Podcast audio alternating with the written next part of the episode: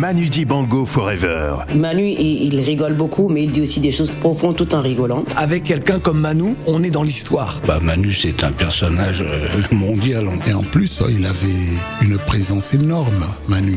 Il en imposait. Manu Dibango Forever. Il y a des moments où j'y pense, il y a des moments où j'y pense pas, tu vois. C'est, c'est pas une réponse de Normand, mais j'y pense pas tous les jours à laisser une trace, quoi. Manu Dibango Forever sur Africa Radio. Un programme présenté par Phil le Montagnard. Bienvenue dans Manu Dibango Forever, épisode 3. Aujourd'hui, on va parler des France. Oui, pour Manu Dibango, il y a plusieurs France. Vous écouterez les interventions de Claude Siard, Michel Fugain et Rachel Kahn. Il y a plusieurs France, il y en a qui te font froid dans le dos, et il y a d'autres dans lesquelles tu es à l'aise.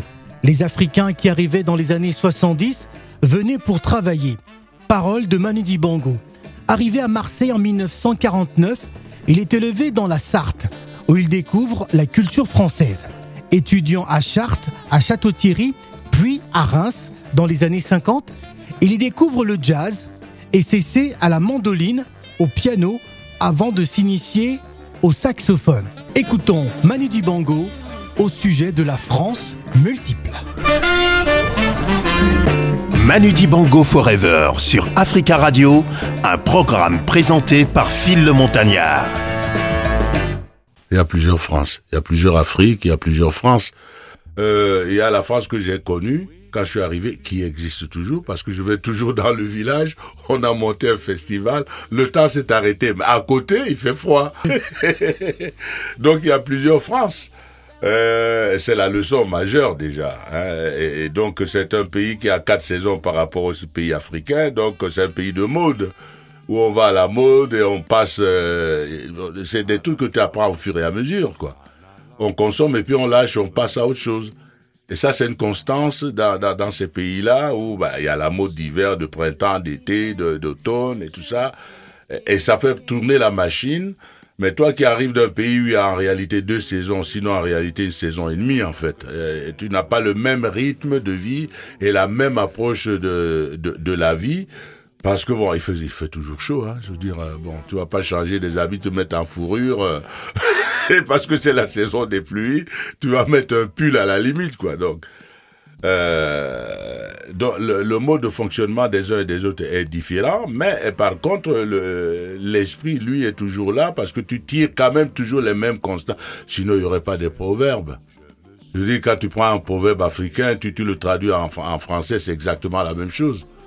Hein? Voilà. Ben, par exemple, je sais pas moi, la, chèvre est broute là où elle est, elle est attachée.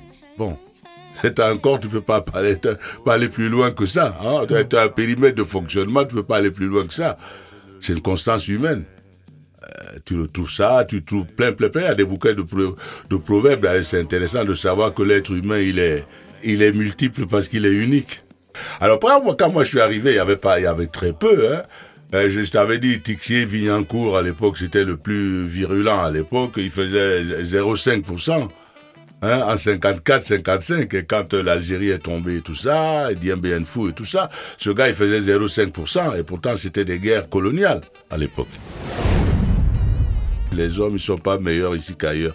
Mais l'esprit qui projette fait ce que voudra l'abbaye de Thélème. C'est pour ça que je suis là. Mm. Et là, je suis confortable avec ça, ça me dérangeait aucun complexe, parce que c'est mon monde, c'est comme ça que je vois le monde. Mmh. Et j'ai ouvert mon, mes yeux, moi, à travers Rabelais, tu vois. Il y en a d'autres qui, qui, ouvrent ça sur, euh, euh, sur euh, d'autres philosophes, sur d'autres écrivains, sur d'autres façons de voir. Moi, c'est celui-là qui m'a intéressé. Mmh. C'est le côté épicurien de l'affaire, quoi. Voilà. On n'a pas arrivé pareil. Il y a plusieurs arrivées d'Africains ici. Les premiers qui sont arrivés après la guerre, c'était pour faire les études. Et c'était parce que les parents et tout ça, tout, tout le monde avait donné son sang, à la, comme on disait, à la mère patrie. Donc il n'y avait pas le racisme en, tant que tel. Tout le monde avait mouillé quelque part. Hein. Moi, j'ai été euh, au chemin des, des dames là-bas l'autre jour pour voir cette histoire-là euh, où pour la première fois d'ailleurs on fait des statues euh, à grandeur euh, sérieusement sur les, les, tirailleurs dits sénégalais. Comme tu sais bien, les tirailleurs sénégalais n'avaient pas que des Sénégalais dedans d'ailleurs. Enfin, c'est Voilà. Et donc, euh, euh, pour revenir à la question essentielle, il y a plusieurs phrases. Il y en a, il y en a qui te font froid dans le dos. Et puis il y a, a d'autres euh, dans, lesquelles tu, tu, tu, es à l'aise. quoi. C'est un dégradé, la France. Hein? Même pour les Français. Les Africains qui, qui arrivent après 70 sont des Africains qui sont venus travailler. Donc ce n'est plus la même chose qu'un étudiant qui vient et qui rentre chez lui après, qui vient pas fonder un foyer. Les problèmes ont commencé quand Giscard, au lieu de, de- remplacer les machines comme les Allemands, il a préféré faire venir des immigrés, qu'il a fait des accords avec les, les Senghor et tout ça, pour faire venir les gens. C'est là où les problèmes ont commencé, parce que ces gens ne sont pas des bouts de bois. Ils viennent là, ils sont des êtres humains, ils font des enfants et tout ça. Alors cette génération-là, elle devient hybride. Parce qu'on sait pas très bien. Eux-mêmes qui arrivent, ils savent ni lire ni écrire dans un pays qui, qui, qui, qui, qui- ne marche qu'avec des puces. Alors, tu vois, dé- déjà, ça, ça a été une erreur terrible de part et d'autre les années 70. Ça, ça, je, euh, c'est là où il y a eu le divorce réellement entre les gens qui commençaient, on commençait en fait à, à avoir une vie commune.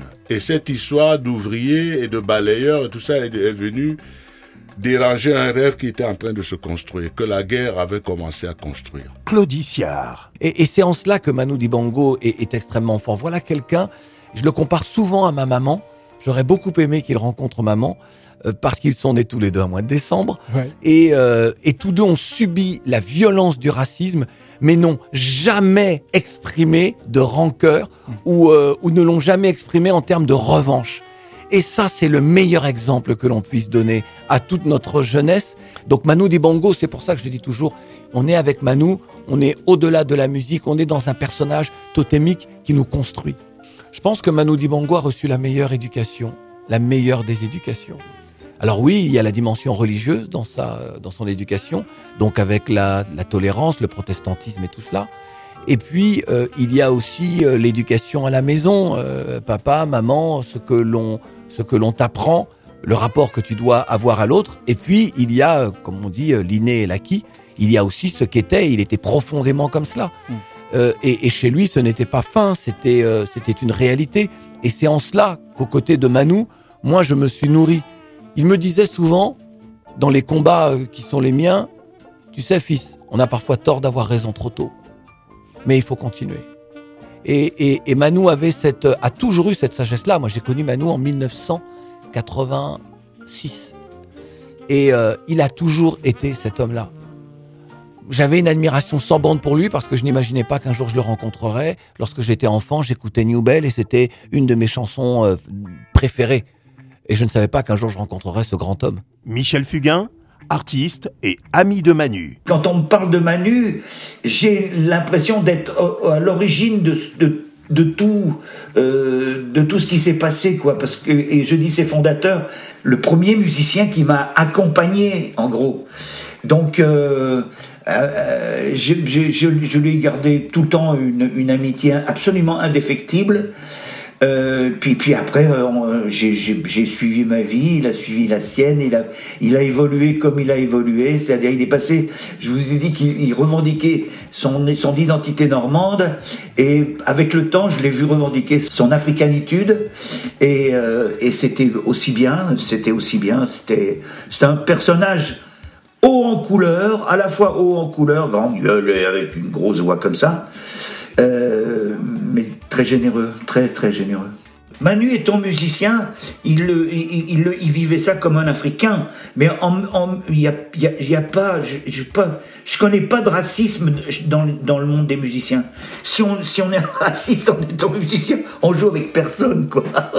Rachel Kahn, artiste et ami de Manu. Aujourd'hui, quand on écoute euh, notre génération, hein, des quarantenaires, on a l'impression qu'on a fait le tour de la géographie, qu'on a fait le tour de l'histoire, on est désabusé, on croit qu'on voyage sur Instagram. Manu, il gardait toujours une, cu- une curiosité pour aller analyser les rapports dominants-dominés. Et pour lui, rien n'était manichéen, tout était dans la nuance et la complexité. C'est-à-dire qu'en fait, le dominant est parfois celui qui est un petit peu dominé. C'était Manu Dibango Forever, un programme présenté par Phil le Montagnard sur Africa Radio.